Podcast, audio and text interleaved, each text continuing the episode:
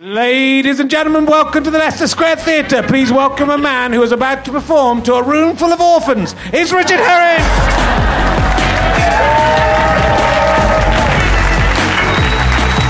That is called improvisation, my friend, my fine friends.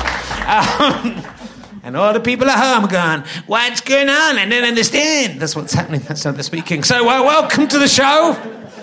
That's what they're, what's going on, Rich? That's what my audience are like. Welcome to Rich Herring's Leicester Square Theatre Podcast. I was hanging around with B asterisk witched the other day.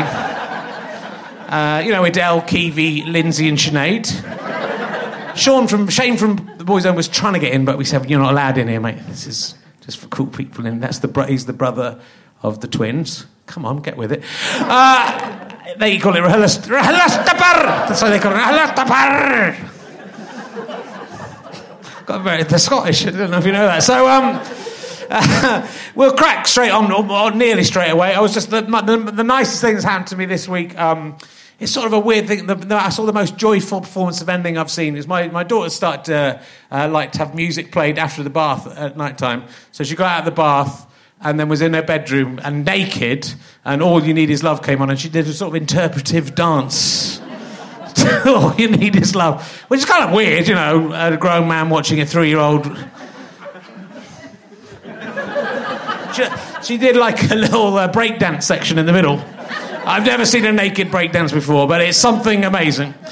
Uh, but I particularly liked it because when I tried to join in with the All You Need Is Love chorus and sung along, she went, No, Daddy, shut up! Which I don't think was really in the spirit of the piece. Uh, so, look, we're going to. Um, it's just turned into me talking about my daughter. That's what it's going to be for the rest, for the next 15 years. And then, you know, there'll be the awful teenage years. Imagine if the podcast is still going on then. Oh, my God. I, I just hope I die. So I just, I hope I die. so we can get out of this. So, anyway, our guest this week is probably, weirdly enough, probably best known for doing a dance herself in front of Rylan from The X Factor on the TV show Up Late with Rylan. That's why we're here to see. Will you please welcome Sophie Willan, ladies and gentlemen? Thank you very much. Come in. Sit down. There's a microphone under your bottom. You have to pick it up. There we go. Hello. There we go. How are you doing? I'm all right. How are you? I'm very good. You're very glamorous. Am I? Yeah, I look just at put this. loads of makeup on in the dressing room. uh, that was just to compensate for the wine I, I drank before the the makeup. Yeah. Was that today or yesterday? I'm, I'm still Probably both. I'm still recovering from. Friday night. Uh, so uh, this, when, as you get older, it gets drinking gets worse. I had two drinks when I did a pub quiz, and uh, look at me now. Uh, that was beautiful once. Uh, but um, yeah, I saw you do this. Uh, I didn't know what it was called from the YouTube clip, but I've managed to locate the show Up Yeah. Late with Rylan. Yeah. You've done quite a few episodes of Up Late That with was Rylan. my f- yeah fine hour. That Yeah. Lovely with Ran. Shall I show you the moves? Yeah, I'd love to see them, yeah. Uh, well, thank you. I've got a fan. Just lovely. Did you see it? Up Late with Ran. I'll show you the moves. Thank you very much. What's your name? Kirsten, this is just for you. Lovely. um, the first move is, but this is lovely, isn't it? You come on a nice podcast, and before you know it, your tit shout shaking at a crowd. It's lovely. Um, so basically, the tit shake is the first move, and the key with the tit shake, Richard. Do you want to try it? I, I think Yeah, I come on. probably can do it.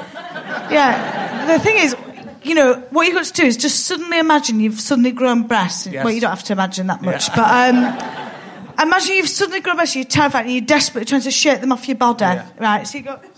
"Ah, get them off!" In the breasts, Richard. That's it. Yeah, that's look.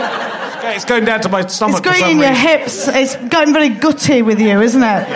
Yeah. It's still nice, That's though. good, thank you. The second one is um, the wiggle. Right. Now, the thing with the wiggle um, is you've just got to imagine, because people say they get very frightened, they go in too fast. Don't. Okay. Actually, because I know you're tempted. I can see it in your eyes. But it's dangerous because my grandma had a partial prolapse from this, so you've got to be very careful. What you've got to do is just imagine your hips are trapped in a box, Richard, Yeah. right? And just hit every corner of the box, right? That's absolutely perfect, Richard. You're very, very sensual. What a sensual man. It's all coming out now, isn't it? I remember. Right? Now, what you've got to do, Try imagine. doing this to Enya. That's my problem. Yeah. You can take this home for your wife tonight, right? Now, what you've got to do, Richard, is imagine now when you've got every corner of the box, you want to make a circle. What do you do, Richard? Polyfilla in, polyfiller in, polyfiller in. That's perfect. Good, good. Very sexy. Last one, the twerk. I didn't think this is how the evening would go. Did you? The last one is the twerk. Now, everybody thinks with the twerk it's in the arse. It's actually not. It's in the balls of your feet, Kirsten. Right? It is. What you got to do, Richard, Yeah. keep your feet, glu- the balls of your feet got to stay glued to the floor. Okay. No matter how much you want this moment to end, which we all do, right? you can't get away. So you try and run away. But your balls of your feet stay. Gl- no, what is this? Just, it's not the okey cokey. Just come on. So th- you've got to try and run away. But just imagine, Richard, as it's happening, you're being electrically charged through the vagina. Okay. Right, right? I can imagine that. So it's going through the vagina, Richard, through the vagina, and then you're trying to run away. Ah! Yeah, you, you, you're better than me. There you go. Thank, very you. much. Oh, quite tired now. Oh. You're was very it- good. Who do you enjoy? Rylan didn't join in when he when you did. No, he him. didn't. You did. I did. Yes. Yeah. I saw a weak prey. So, well, just in case there's people at home who are not. You look knackered. Do you want a I am, second? I'm very tired. God, you don't know how difficult it is. I love the way you say this is something to take home with your wife. I've got two children. I haven't had sex for 10 years. So it's uh... and I've got two children. They're both, the oldest one's three. So that's, that's the worrying thing. Um, feels like 10 years. No, it's, again, it's a lie, darling. It's a lie. We, we make love all the time. So, and, it, and I'm amazed. Too much information. Cut that out. Uh, so, um, Well, you've got your new moves now. I do, so yes, so it's will- going to be fine. I'm going, Yeah. I'm going to wake her up. She's going to be delighted. I'm going to wake her up when I get home tonight. She's going, oh, thank you, darling. Um, thank you for waking me up. We're very tired. We're both very tired. Um, you've been, you, you, you're pretty new to stand-up comedy, but you've been Mm-hmm. doing quite a lot of theatre stuff before you got into stand-up comedy. Yeah, it was kind of funny, but by accident. Um, it wasn't, yeah, a choice to Yeah. sort of theatre, live art, cabaret, and then it went accidentally into sort of stand-up comedy. Really. How, how did that accident occur? well, I started dressing up as a cat for a really long period of time, and it just it wasn't it wasn't very serious. Right. But it was meant to be. I don't know what happened. And then uh, I set up a cabaret collective for a few years. Yeah. Then we did sort of arts council funded projects and different things. And then eventually I got in touch with the BBC producer. I mean, I stood outside the Media City building and flyered every producer Right. until one of them agreed to come to my show. I felt, I think they thought it was sort of a hostage. So uh, they came to the show, and then one of them said, "Why don't you try stand up?" So Okay. that's how it happened, really. So Yeah, so it's quite new. Yeah. Yeah. Well, so t- 20, 2014 was that the Yeah. first show? Yeah. Well, that, no, that was the first. That was a theatre solo Right. show, and then my first stand-up show was 2016. Right. Okay. And so you've been you've been winning. You won uh, best. Well, you got nominated for best newcomer in Edinburgh. Chortle, that was the Well, best Chortle. newcomer. Yeah, Uh, and uh, and you've won this. Uh, the first recipient of this Caroline Aherne bursary. Bursary, yeah, So and then the Edinburgh Comedy Award last year, but Yeah. it was different show. Okay. Yeah, Right, yeah, that's right. So showing off now. Yeah, but it's all that's happening very fast. Yeah. It's- which is great. Has happened Yeah, fast, yeah. But then also a long time because the theatre and the solo shows I was doing for ages and the writing, it was all kind of tapped into this. Sure. Just slightly different. Yeah. Sure. Um, and so you're from Bolton. Mm-hmm. Um, picked that. I just picked it up. I'm like Henry Higgins, and uh, I've, I've read that you first got into drama uh, when you were on holiday in Ibiza with your gran. Is that right? And that you went to the hotel comedy club. Yes. Uh, theatre club. Yeah, my grandma. Uh, I went to live with my grandma when I was about eight years old, and uh, she'd uh, just got divorced at this point, so she was having quite a renaissance. Um, and she just discovered nightclubs, feminism, and zebra print, so she was having a fucking whale. But I mean feminism in a very, you know, 90s way. Like she joined Ann Summers and said cock a lot, so it's very. Anyway, we went to Ibiza because she wanted to see Enigma perform live in the Cafe Del Mar. Enigma. They what's it? Remind me who Enigma were. We don't need another dance demonstration.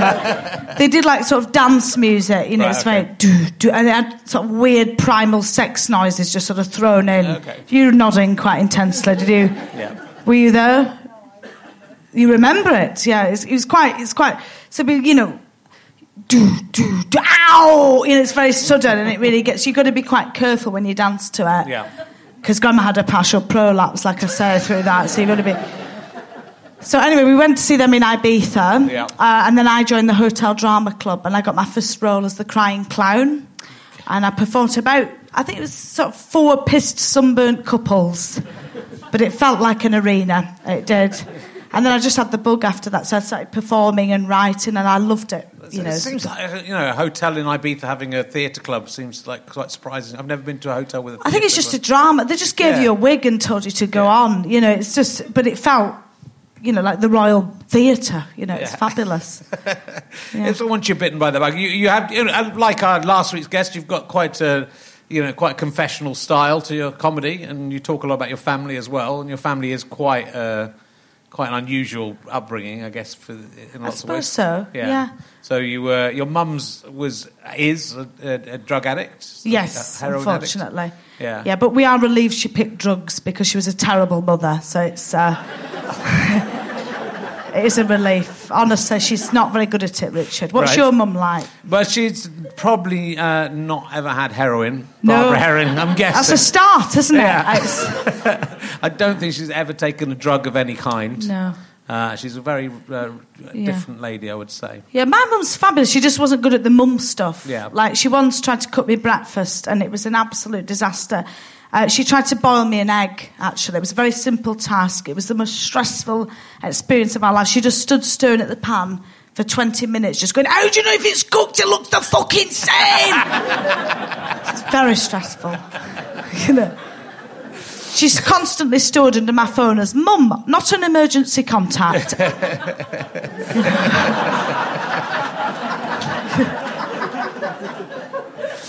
So you grew up in care, is that right? I grew up in and out of foster Yeah. care. So, yeah, so I'd lived with my mum, and then I went into sort of temporary foster care.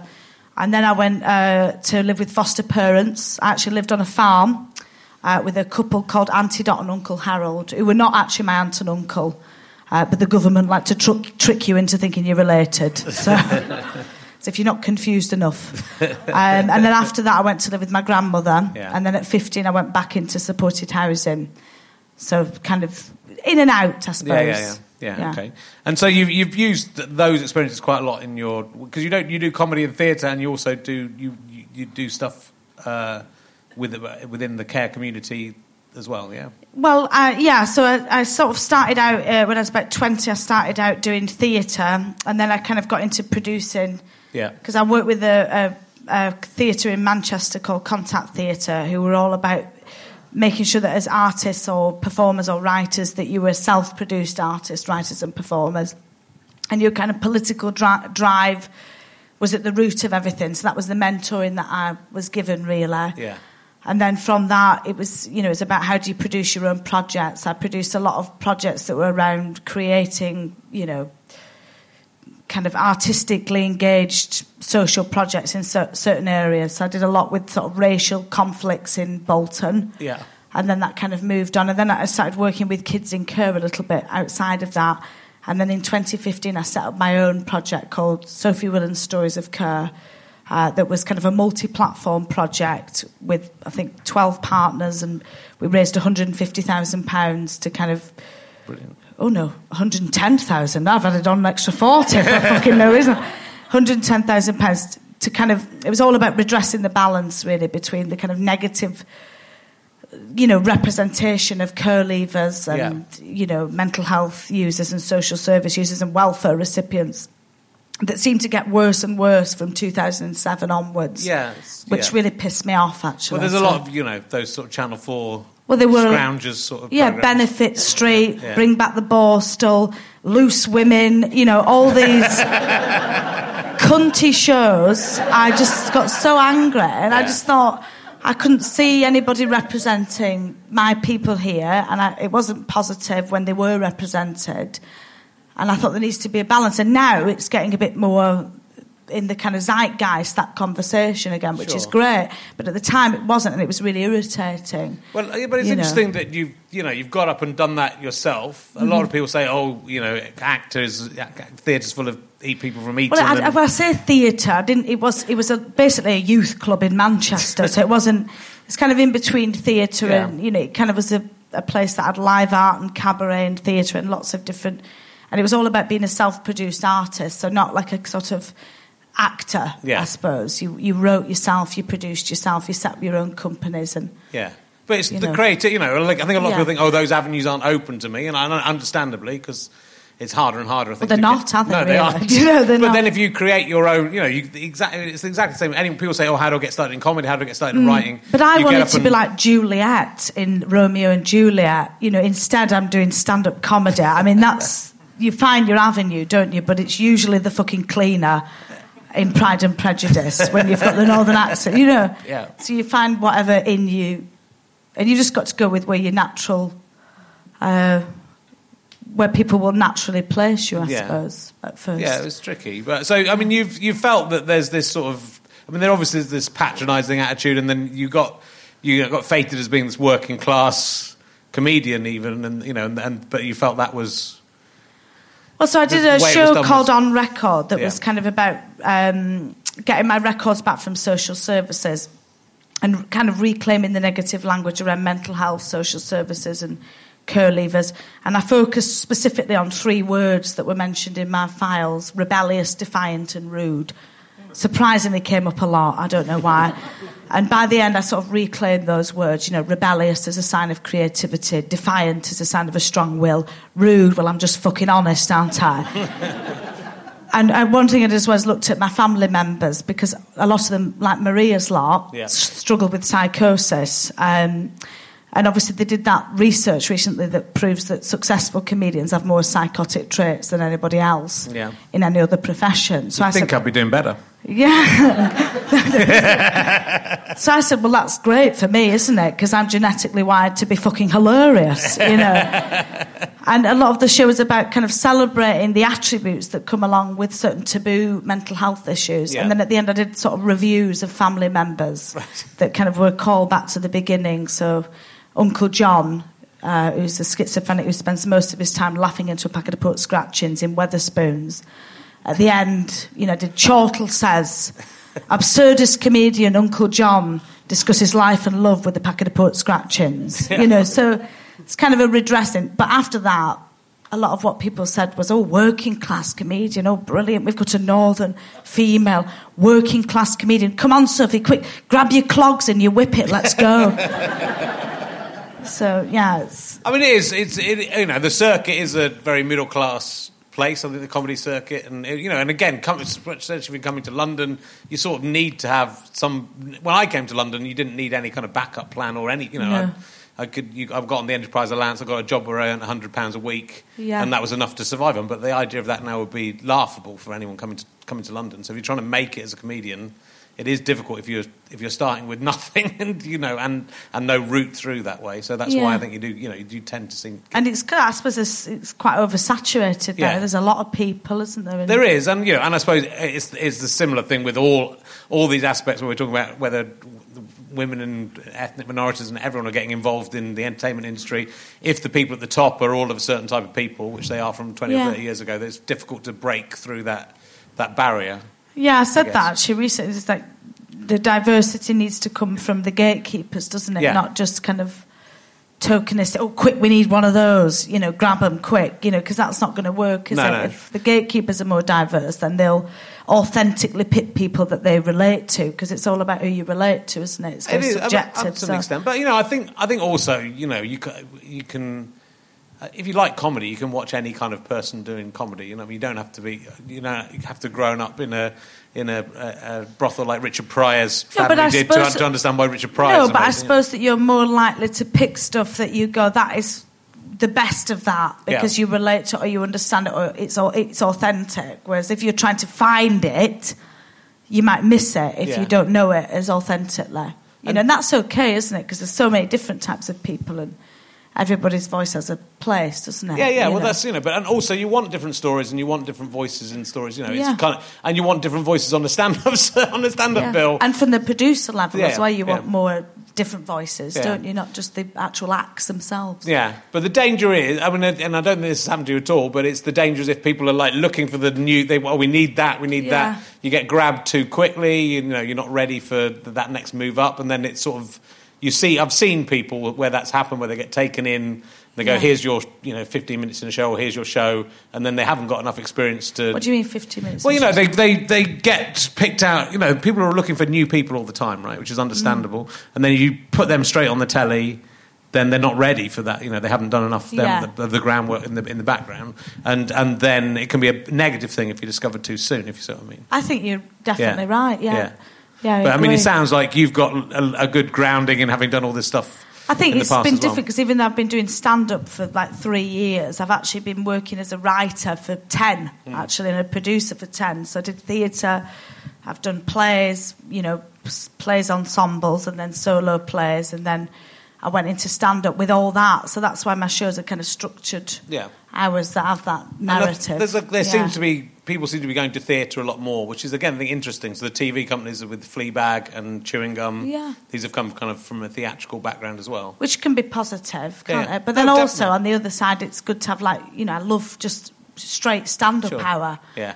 You know, that's yeah. Yeah, no, it's, well, it's, I think it's important to keep, you know, I just think things stagnate every now and again, you know, and I, I think when I started doing stand up in the early, early eight, 90s, um, the late 80s, um, you know, it stagnated a bit. The 80s have been really interesting, and then the 90s were quite boring load of blokes doing gags, really. Yeah. And I didn't, fe- I, f- I felt when I came back to doing stand up in 2004, I kind of fitted more in because I, I, I didn't, I wasn't like the, it was a lot of laddie, high status men doing, you know, quite. yeah. quite Where did you fit in that? well, I fit in more in low status, weird people doing. Well, I don't quite, I don't quite fit in either world, but you know, there was a lot more weird stuff going on. Again, like imagine the eighties was re- very Yeah. weird, and lots of people who were genuinely crazy.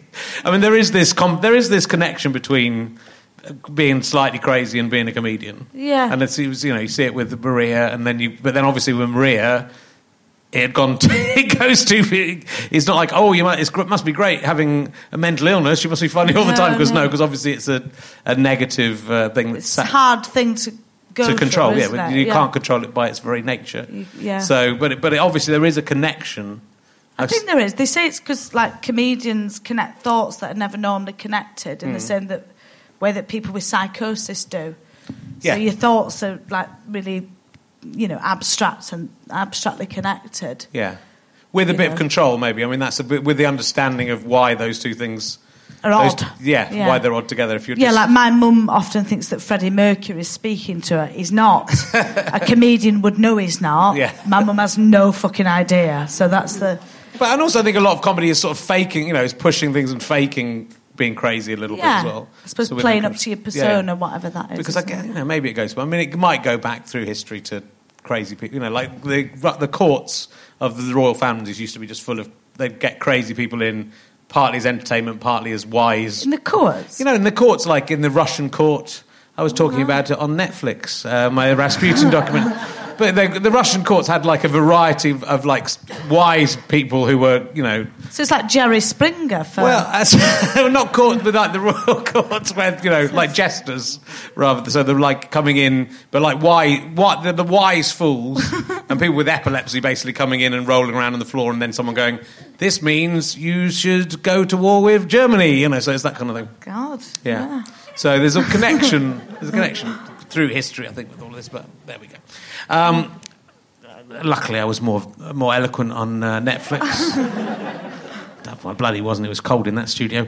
Um, so, what does the Caroline Aherne bursary in, involve? What do you, do you, do you have to do a certain? I don't think you have to do anything actually. I Okay. think you win it, which is Yeah, good, nice. and then you decide what you're doing afterwards. So I think what I want to do is hopefully develop a sitcom with Great. it, which I've done lots of different treatments over years and, and written up pilots Yeah. and different things. So it's nice now to have a, that with a bit of backing. I suppose sure. I'm going to do another one and, and hopefully, hopefully get it commissioned. Yeah. know. So they've given you they've given you some money, and that gives you a bit of. They give you a bit of money and then hopefully maybe a script commission as Yeah. well. You know, Great. double whammy would be fabulous, wouldn't it? So, That's great. Right, I'll ask you some emergency questions. oh right, okay. See how we go.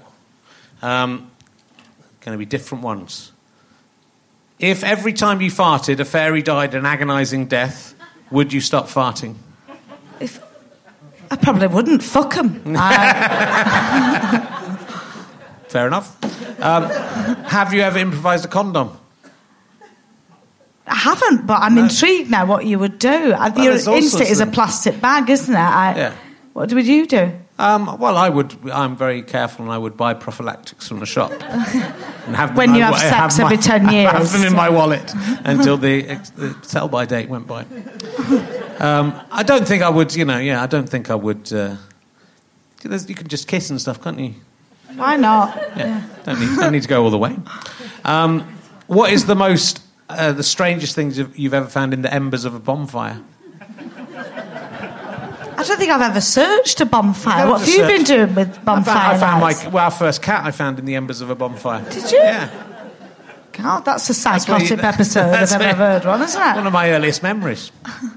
No, I don't think I've ever found any. I've never looked, actually. Go and have a look. Next time you're near a bonfire, have a you look go. in there. I bet you'll find will. something. I bet if you go back to Bolton, you'll find some good stuff in there. I'm sure, definitely. They burn, Yeah. they burn all sorts of stuff up there. Um, if you uh, were going to be put in a human centipede, are you aware of the human centipede franchise? No.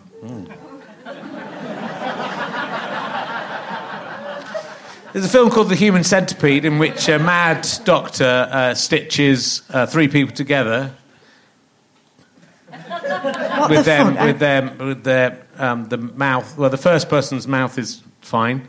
Then their but their their bottom is stitched to the mouth of the second person, and then their bottom is stitched. I'm sorry to shock you, Sophie. Yeah, this is. So what? I have to pick three people. I Well, want you're to in be the middle. to. You're in the you're in the middle. Who would you like in? You get you get to choose who would be in front of you and who would be behind. That's a tricky evening, isn't it? And it's for life. You know, your life won't be very long though. So Oh God, who would I want that with? I feel David Attenborough. yeah, of course. Uh, Is he ahead or behind? Are you eating David Attenborough's poo, or are you pooing the poo? I think of- he feels. I, I think. I, no, I, I don't want to eat his shit. I don't know where he's been. He's been all over the world, hasn't Yes. he? I think I'd like to hear him narrate what's happening to us. Okay. It'd be interesting. Well, that's not really in the question, but I will allow it. I'm going to Yeah. allow it. And then who's at the bottom end? I don't know. Cheryl Cole. She doesn't seem like she'd ever shit. So I think that would be. Okay. So Cheryl Crow on the front, and you're shitting into the mouth of David Attenborough, and he's going. I'm shitting. I thought it was Cheryl. No, you're in the middle. Oh right, okay, You're yeah, both, well, the middle. They're both the, both the first and the second person. I'll have the Cheryl and David Attenborough. That's good. That's a Yeah. good choice. it's a very good choice. Um, let me get back to my uh, notes. Uh, so, um, I won't ask you that. That's about that's for uh, Maria Bamford. So, well, that's, you worked as a sex worker. Uh, that you talk about in your in your set, Yes. and so. I, I'm So interested just thought in let him stumble I'm over that interested second. into the. I'm interested in a lot of things about this, but I'm interested in the reaction you got from from other feminist acts as much as. What do you mean in this show Well, that talk about it, or just you- in well, general? yeah, in general as well. And Okay. you, you, you, you talked about this about helping you get you through this period of creativity uh, by earning some money in that way. Uh, but that, that you know the, that some feminists find that an, an unacceptable way to behave. Mm. Yeah. yeah, well, I set up like because I was like I said, I did a feminist collective in my early twenties, and I set it up with a group of women who, uh, you know, they were lovely. Uh, you know, they all had good backgrounds and bedtimes, and you know, the kind of women who could eat half a Kit Kat and save the other half for later. I really admired them, and. Um, you know, I set this collective up as well because I was really up for it, you know. So I paid for the website, paid for the directors, you know, paid for everything. Um, and I told one of them that was working as an escort, and she said, Sophie, that's so unfeminist, very judgmental. And it really pissed me off, actually, but not at the time. I was, I was full of shame at the time, you know. It was only afterwards I thought, God, you know, it always becomes a feminist issue, doesn't it? Escorting and sex work. Yeah. And it's actually the only industry you know, in this kind of patriarchal world that becomes a feminist issue, actually. We don't go into telesales offices, do we, and go, oh, Sue on the phones. You know, is she empowered? Or is she just selling carpets because she's a middle child? We don't. you don't. So it annoyed me, you know. And I thought, well, I paid for the website, I paid for the directors, I paid. So technically, the, the, the feminist collective had been seed funded on prostitution. it's the irony. So I sort of wanted to write about that in the show, really, Yeah. and talk about that judgment, because I do think that, you know, a lot of the conversations around feminism are dominated by women from good backgrounds Sure.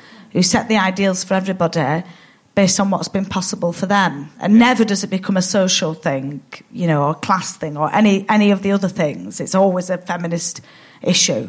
So I suppose that's what I wanted to kind of look at, Yeah. really. And also just to go to them, you know. so, yeah. Was it was that a hard choice for you to to go into that, or was that just it was it? What, the escorting? Yeah, Um, I mean, I was really young, so I was like 20. And, you know, you're sort of mental, aren't you, at 20? I mean, not that you get less mental, but slightly, I suppose. Uh, so I was sort of in denial about it. And I don't think it was sexually empowering, even though at the time I pretended it was, you know. Um, but it was economically empowering. I mean, it meant that I could, you know, set up these collectives. I could do loads of different things. But it wasn't, I think, an easy thing to do. No. No.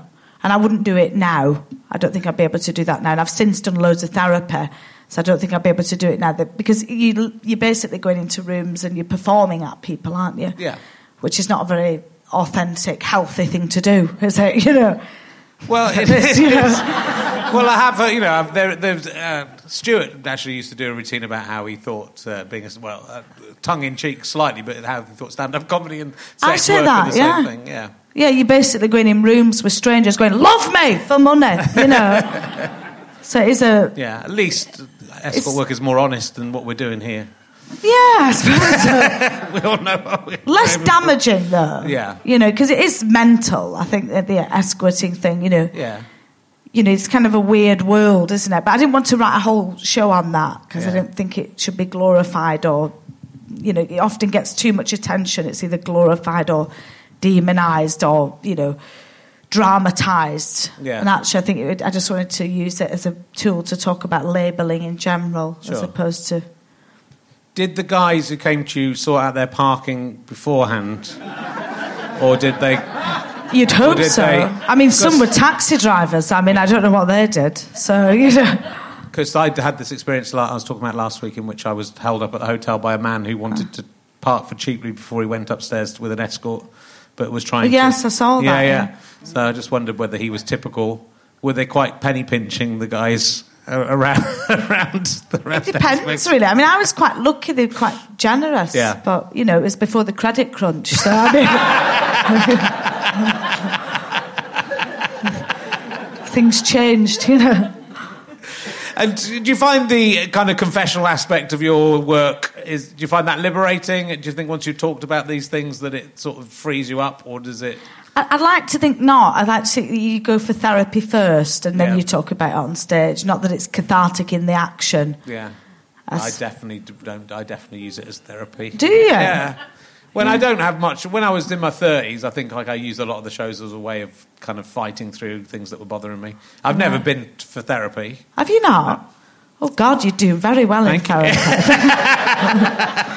But I always found my shows quite helpful. You know, in the end, Uh, some of them I was like really properly depressed while I was doing them. Oh, that's amazing. I couldn't Um, do that. I, I tried to write a show about my mum like a few years before and I couldn't do it because I hadn't processed it and I just felt that I wasn't able to look at it objectively. And I suppose because I, I like to have a, a bird's eye view on it and my story just be a kind of tool to talk about other things. Yeah.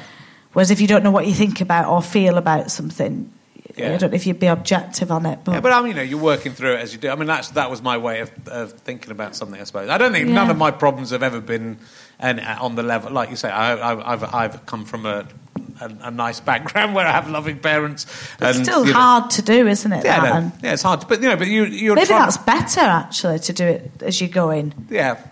Because it, you know, Well, I think you find you find truths, and because think over the period of shows that you do on tour, you probably discover things. Yeah. Whereas I'm like, oh fucking hell, this again. You know? I already You know. know, yeah. I, well, I think like a lot of the truths that come out of comedy that are the serious truths, Yeah. I think are fairly basic and obvious, but most people don't get a chance to stop and think about them. So, like, eh, whenever I do a show about something, like the uh, Happy Now is about whether happiness is attainable or Yeah, or, yeah. or, or whether desirable, really. And you, if you think about it, you realise, well, actually, if you were happy all the time, that would be really fucking weird. We're not meant to be in a in a in a, in a state Constant of happiness state, yeah. because it, if we were, it wouldn't be meaningless anyway. Because you need to be unhappy for happiness to have any meaning, and it's so obvious. But I think with that, if I hadn't sat down to really think through what I was, you know, whether I was content and what that meant, yeah. you know, so you get to hopefully you're, you're pushing towards in that subject, you're pushing towards, um, you know, being less unhappy. Yeah. Uh, but, but you need working to, it out yeah, but you need to have had the unhappiness for, the, for happiness to mean anything, and you also need to be aware that the happiness is a Fleeting. yeah, that it's going to go as well. You know, life goes bad at the end. This is really uplifting. Yeah. But that's it. But so, but all these things are interesting, and then they Yeah. are, you know. But I think that's the what you know. If you if your job isn't to sit down and think about a subject for six months and then do Yeah. jokes about it, you don't necessarily even just think of these very basic truths. And all I'm saying, I didn't anyway. Until I sat down and thought about these things, that didn't really properly strike me. You know. So Yeah. I think I think you can work your way through quite complicated ideas and, and come to a very simple truth. And it's I think ideas are different to like emotional trauma. I think you know you have to have dealt with some of like I don't think you can work out your emotional trauma on a tour. on a rural tour, it's only going to get worse, isn't it? But You I think know? some comics do. I think comics do. It's not like uh, over a few years. I think some comics Yeah, do. So I think comics. yeah. And some you see comedians go through. Well, you know, again, Maria was talking about that, like having that Yeah. point where she broke down and what she was saying was nonsense, and people said it's time to go to the hospital, Yeah. basically. But you know, some comedians you'll see them go through those moments and think, okay, maybe it's time to go to the hospital. Someone to tell you to stop taking Yeah. cocaine every night, uh, or whatever it is they're doing. But you know, it's, I, I think you I exactly. think the worst thing I find is just like repeating myself. You know, the things that you've said, you know, a thousand times, the epiphanies you've had, you know, 68 shows ago, you're Yeah. still saying now, and you just think, oh, God, you drive yourself mad with your own story. you know? It is difficult. I mean, that's a difficult thing. But I think again that with experience Yeah. of doing loads and loads of of shows, Yeah. I got to a point where I, when I was doing shows ten or fifteen years ago, if if you came and saw me halfway through the tour, it wasn't that good because I No. got a bit bored of it, and you know, if the audience weren't immediately grabbing it, I was going, oh, right, fuck you know, Right. fuck Oh, you. but now, but now, I I trying you're trying to make it better every time. yeah. And you get used to that, I think. But it's yeah, it's. yeah, I think you just feel sometimes a bit, you know, it's like you, you, your whole identity thing can get a bit, you, you wear yourself out with your own identity. yeah. Do you know what I mean? So it's just like, Yeah, yeah. But then it's Constant. about. I think it's about finding your your, which I think you seem to have found very quickly. You've found your your centre and your character on stage, which is you. So, like again, you know, quickly-ish. But then when I was in theatre, it was like we weren't acting; we were doing solo autobiographical stuff. Yeah. And for ages, I was a bit like my gran. Um, and then before that, I was dressing up as a cat, so I was getting everything out Yeah. that I felt, but with ears on. So, you know, it's like you, you have different lives, don't you? And then Yeah. you, I think you finally settle into it. And how have the people around you reacted? So your family, have they, have they, they, you know, you, I don't know how much of it's true. The stuff I've heard you talking about your families and their different problems. I think but- they feel positive because I don't think I say anything mean. You know, it's not coming from a mean spirited place. Yeah. You know, like saying my mum looks like Iggy Pop does now. It's quite a compliment. I mean- you know, and also we've all got a sense of humour, so I do think that helps. You know, yeah, I think you do get that humour when you've had that kind of background together. You know, yeah. yeah. Uh, it's all very interesting stuff. What's Rylan like in real life? Is he nice? It's lovely. His teeth, you can see your own Yeah, big. reflection in. They're big. So, yeah. Yeah. Yeah, he seems nice though. Yeah. Yeah. He's lucky, isn't he? So, um, and you've just started a uh, Radio 4 show that's about to go out this week. By the time this Yeah. is out, might have all been out. What, is it a, like four part or a six Four part? part, Four parts. And what's yeah. it about? Um, it's called Sophie Willan's Guide to Normality. So it's a look at what is kind of normal expectations, and each episode is an instruction that we might be given. Okay. You know, like be a parent, get a job, be polite. Uh, I can't remember that. Do monogamy, and each one of them is a look at that and maybe kind of slightly challenging of that. Okay. So, what what about monogamy? What's what? What are you challenging in monogamy? Because monogamy is great, and I won't have a word said against. It's nothing better than being in a monogamous relationship. I just say maybe there's other options. Yeah. You know, and then I say, you know, I'm, you know, I wouldn't say I'm promiscuous, but I'm more of an anthropologist. You know, so it's I just look at being maybe more creative with the the restrictions of monogamy, and especially you know being a woman who's turned thirty. There's expectations that you need to settle down and have a baby and buy a house and you know do all that. So you, you're not? Is that not something that interests you? Are you settling down, or is it? Well, I've just that- left a relationship. So yeah, five year, and then I came to London, uh, chopped my hair off, and dyed it ginger. So it's been quite a year actually. so, that- so that's probably why that episode happened. Yeah, I do yeah. say at the beginning, you know, just disclaimers, just so you know, I, I'm quite raw from a breakup. So Yeah. it's a See, but there you go. episode. So you're working through your relationship There you breakup go, yeah. through comedy. That's true, Which is what I did all through my thirties before going, oh fuck it, I'll be monogamous then. You've ground me down with your love, um, with your amazing love. Uh, your dad isn't Richard Ashcroft uh, of the Verve. Neither's No. mine. We've got that in common. God, yeah. Why did you think he was the, your dad, Um, or did you think? Because was- my grandma told me that he was, so it's not a great start, is it? And she'd heard from my mum, who had drug-induced psychosis at the time, but we didn't question it. Um, and they look very similar, and they're both from Wigan, um, and they're both quite tall and thin. Yeah. And my dad is the same age as Richard Ashcroft, and they went off the same year to go cold turkey and become rock stars. Okay. Um, so obviously, you know, in 1997 when that song came out, "The Drugs Don't Work," they just make you worse. But I know I'll see your face again.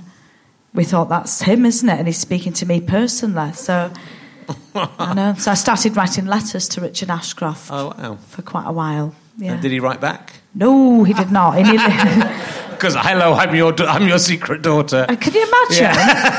and also because there's lots of men that look like him around Bolton and Wigan, and there's loads of kids without dads. So he's probably getting a real influx of letters. It's terrifying.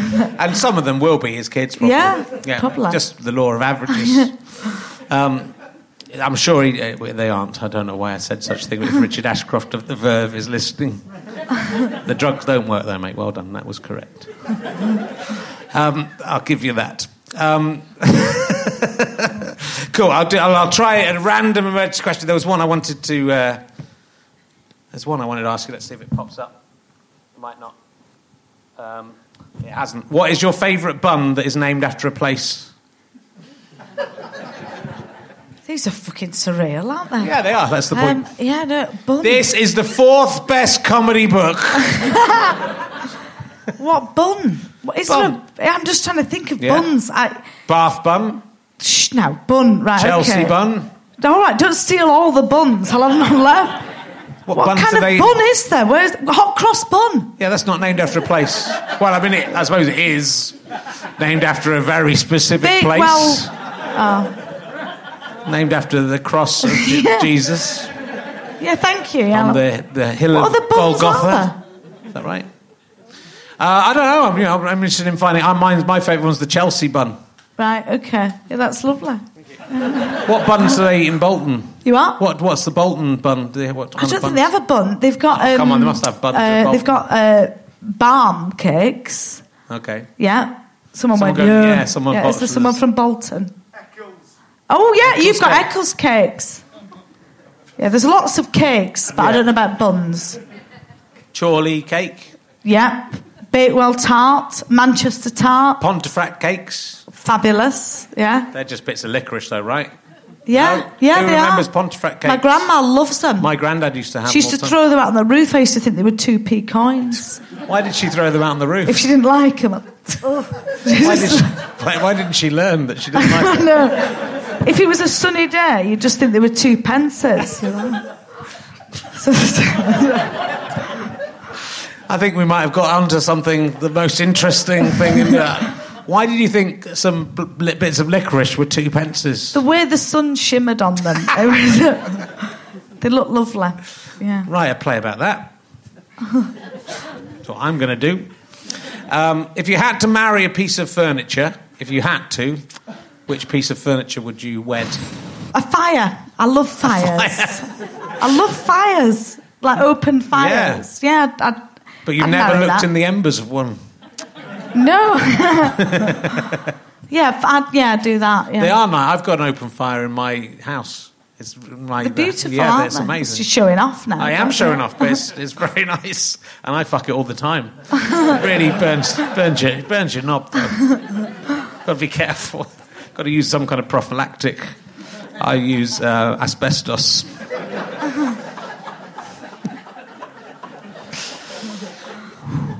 Um, who is this guy? Who is this guy? Um, if you, this is a good question. I don't think I've asked this one before, and I think the other person to answer this question. They're not all childish, Sophie. I want to know you're thinking I'm a childish person.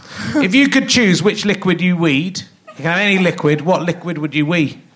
Gold. Wouldn't you liquid gold? Oh, liquid gold. Be Wouldn't that very wouldn't lucrative business, Wouldn't wouldn't that be very hot though? I mean, the liquid gold is. It's going to Be be hot, but you'd be fucking loaded, wouldn't you? It'd be all right, wouldn't it? your urethra though. You think of your poor urethra. What liquid would be ideal to come out of your urethra? No, but it's boiling up. Gold's melting point is Yeah. 500 degrees Celsius. All right, yeah, that guy says that's right. that's good. What would you? How would you market your gold wee?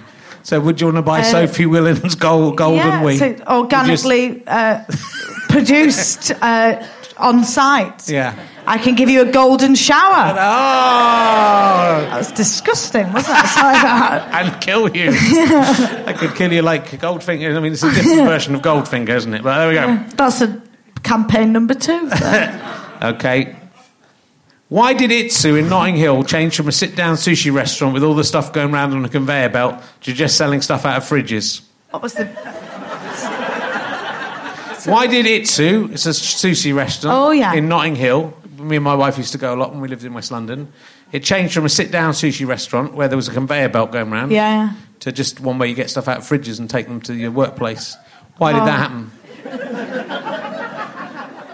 Maybe because just people got a bit depressed um, and didn't have time to sit around the conveyor. I don't want speculation, I want the actual answer Oh, to right, the- okay. why, why they made this. Because everyone's on the go now, and it's to Yeah, but it was nice to sit, you know, it came round, didn't it? yeah. I thought we yeah okay. Yeah, maybe you weren't the right Maybe somebody sat on the conveyor belt. they may have done. Uh, I went to when I was in Melbourne. I went to uh, one where it's on a train. Sushi came on a train. It was really. That's it was called. lovely. It was called Sushi Train. on a little. yeah, like came around on a thing. Oh, have you been to Australia? Have you played Australia? No, but I'm doing that next yeah, week. yeah, yeah, I knew you were going out. So you're Yeah. looking for? Were you playing the Melbourne Festival? Yes, Ooh, it's Yeah, really lovely. Have you ever been to Australia at I've all? not. No, Oh, Yeah, I'm it's much nicer than. England. is that? Yeah, and it's hot out there now. Yeah, really someone nice. said it's autumn, but I think they were Yeah, but it's joking. still. It's, well, no, it's probably is coming into. They've had summer, but it's still ridiculously Still hot. lovely, and yeah. the food's really nice. I haven't been for about fifteen years. It might have changed. There's a lot of racists there, Yeah, I've heard that. just in yeah. Australia generally. If you get a chance, go and like go around into the centre though. You're gonna you're gonna have a holiday there when you after I hope. done. Well, I've only there for the month, which is Yeah. the festival, but you get Mondays off. So You, can't, you haven't got time to go into the centre of Australia on Monday. do you not? No. Oh, that's a shame. takes a couple of days. We drove. Where's um, the centre then? Is that Sydney? Well, no, there's there's not really anything. All right, Mr. Geographer. Fucking hell. Don't you know about the geography of Australia? It's all around the edge in Australia. They waste a lot of space in Australia. There's a lot in the middle they don't really do anything with. Right, okay. Uh, and everyone's around the edge because they like surfing, I think. I think that's the reason. I've got brothers and sisters there. uh, have you? I've not met them, but they're there. Oh, cool. So I might try and do that, or just uh, invite them to the show. It's- maybe, but they're younger than me. It's a very interesting country and, and Mm. it's beautiful. And then, the, in, but then you've got the Uluru in the middle is uh, in the middle of the country. yes, You can fly out there. he calls it Ayers Rock, mate. That's how stupid he, that guy is. Uh, there's a big, big st- rock in the middle. But we drove. I drove there with Phil Granchi from Modern Problems in Science in 1997, uh, and uh, it's uh, it's you get an, an aspect on. A, how racist the country is, and B, and how, what a bad time the Aboriginal people of uh, Australia have, uh, and uh, this amazing kind of. There's nothing, and then there's this big red rock in the middle. Right. If you get a chance yeah, to go, we'll have a look. Yeah. yeah, fly out. Yeah. fly out in a helicopter for the day. Yes, on a Monday. And so, what else is what's what else is planned? Are you, are you writing a new show for Edinburgh? No, I'm, I'm not going to do a show this year Okay. and have a year off and then go back the next good year. call. Yeah, I think you've got to have something to say again, don't you? Or something Yeah, I think to write or yeah. an interest. I'm not. Well, gonna- you know, I've, I've managed to just keep on going back with nothing to say, but I, I, I think it's I think it's the right idea. Um, I'm not doing it this year either. Yeah, oh, that's No. what are you up to then? I'm just going to take some time off. It's tiring doing this, having Yeah, comedy and doing. Imagine having kids as well. It's pain in the arse. Yeah, it I've never had them. They're exhausting, yeah. idiots. Could you So give them stupid. back? What could you do with them? So stupid. You can't. You're not allowed. You're not allowed to put them in the wood burner. it's just you know what can you do with them? So I thought I'd hang around with them for a bit yeah, that's nice. instead of going to yeah. Edinburgh. Though Edinburgh's quite nice because you can hang. If you did have kids, don't have kids. But if you did have kids, I mean, it's your choice. Uh, I understand, un unless you know the Conservatives get a bit more power, and then it's not your choice anymore. Uh, unless Margaret Atwood's vision of the future comes true, in which case, yeah, okay, I'll shut up. Um, it's no, it's, it's not. It's a good place to go to with kids because you get to hang around with them in the day. When you're touring, you don't get to That's see your in family. Melbourne? Well, Melbourne or, or, Edinburgh. anywhere that you stay in one place. Melbourne's Yeah. Melbourne's a really great festival. I'm sure you'll have a, a fantastic time out there because it's nice to come as a you know someone with some impetus behind you and some do, doing. yeah. Yeah. yeah. Which which room are you playing? Do you know what the I've room no is? idea. I've, I've not had a look, but I'm excited. I think it'd be good. you know, it's fun. It's, you'll have a lot of fun. Yeah. You'll have a lot of fun out there. So, um, who would win in a fight, King Kong or King Dong? Do you know who King Dong is? no, You're so young. who is King Dong? King Dong um, was he, uh, he was someone who was supposed to have a 22 inch penis. Uh, So just a when porn he star? when he well he sort of was but when it supposedly when I don't think it was real supposedly when he got an erection um, he fainted because of the l- l- l- lo- Well, loss he of, wouldn't win in a fight. the loss of blood. So well, he could use his flaccid penis to hit. I don't think anyone would beat King Kong. Really, it's a stupid penis question. Would be quite powerful at that size, wouldn't Yeah, it? you've got 22 inches, you can get it Yeah. up to King Kong's level. You'd have to kind of get him to pick you up somehow. Then I think King Yeah. that would just King Kong would just it would Yeah. enrage him. It would make him more annoyed. It's a stupid question in many ways, Sophie. uh, why can't we live forever?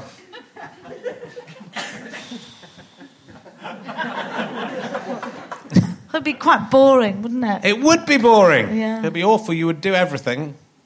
And then Uh, what? And then it would still. I think the, the worst thing about living forever was just, you know, even if you've done everything, you're having quite a nice time, is just knowing it's never going to stop. That's why I don't understand why people want to go to heaven. Because it's like then it's just eternity. And Yeah, but then maybe there's another bit after that, and then you Yeah, get but then it excited keeps going. about that. No, maybe. You get to heaven, Yeah. they go, yeah, this isn't it yet. I Yeah. quite like that idea of the afterlife, you're not getting any answers. Because everyone thinks the afterlife uh, gives you lots of answers, but it's good to get there and go, yeah, no, we don't We know. don't have a fucking We don't know what's going on. That's what it's like when you go to a BBC meeting, isn't it? You get excited, and they go, "We don't fucking know." You do. So you've got this book. We're going to talk about your book. Is this Yeah. is this uh, the tales of the weird, the wild, and the wonderful? Oh yeah, that um, I wrote that. That was a children's book. Okay. I wrote that with a group of care leavers last year. So we all um, that was part of the Stories of Care project. So we kind of wrote children's fiction. All the kids in the book, uh, or the fictional characters, have had some care experience themselves, or not had normal uh, family backgrounds. And then they're available to buy online, and we give out thousands of copies to kids in care now. So, yeah, that's that book. So it's still available on Amazon. Yeah, you can buy it for five ninety nine, or if you're a cheapskate, you can download it for free on your Kindle. Oh. Yeah. Uh, well, I think it, we're going to go from strength to strength. I'm very excited to see what you uh, are doing next. Uh, and uh, thank you very much for coming in. We give a massive round of applause. Thank Sophie you. Willan!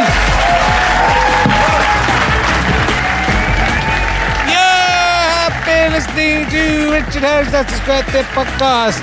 And I am Richard Herring. My guest was Sophie Willan. Thank you for listening. I hope you enjoyed it. If you're listening to this music now and wondering who it's by, it's by Best. Come on, get with the program, dudes. And also, I'd like to thank everyone at the Square Theatre, everyone at Go Faster Stripe, and everyone at the British Comedy Guide, and everyone at iTunes. And I would like to thank Brian Blessed for not being in this particular episode. I'm indebted to my producer, Ben Walker, and it is a Sky Potato Fuzz, GoFasterStripe.com production. I might still be on tour by the time this goes out. If I am, come and see me on tour. Come on, it'll be fun. ChrisShane.com.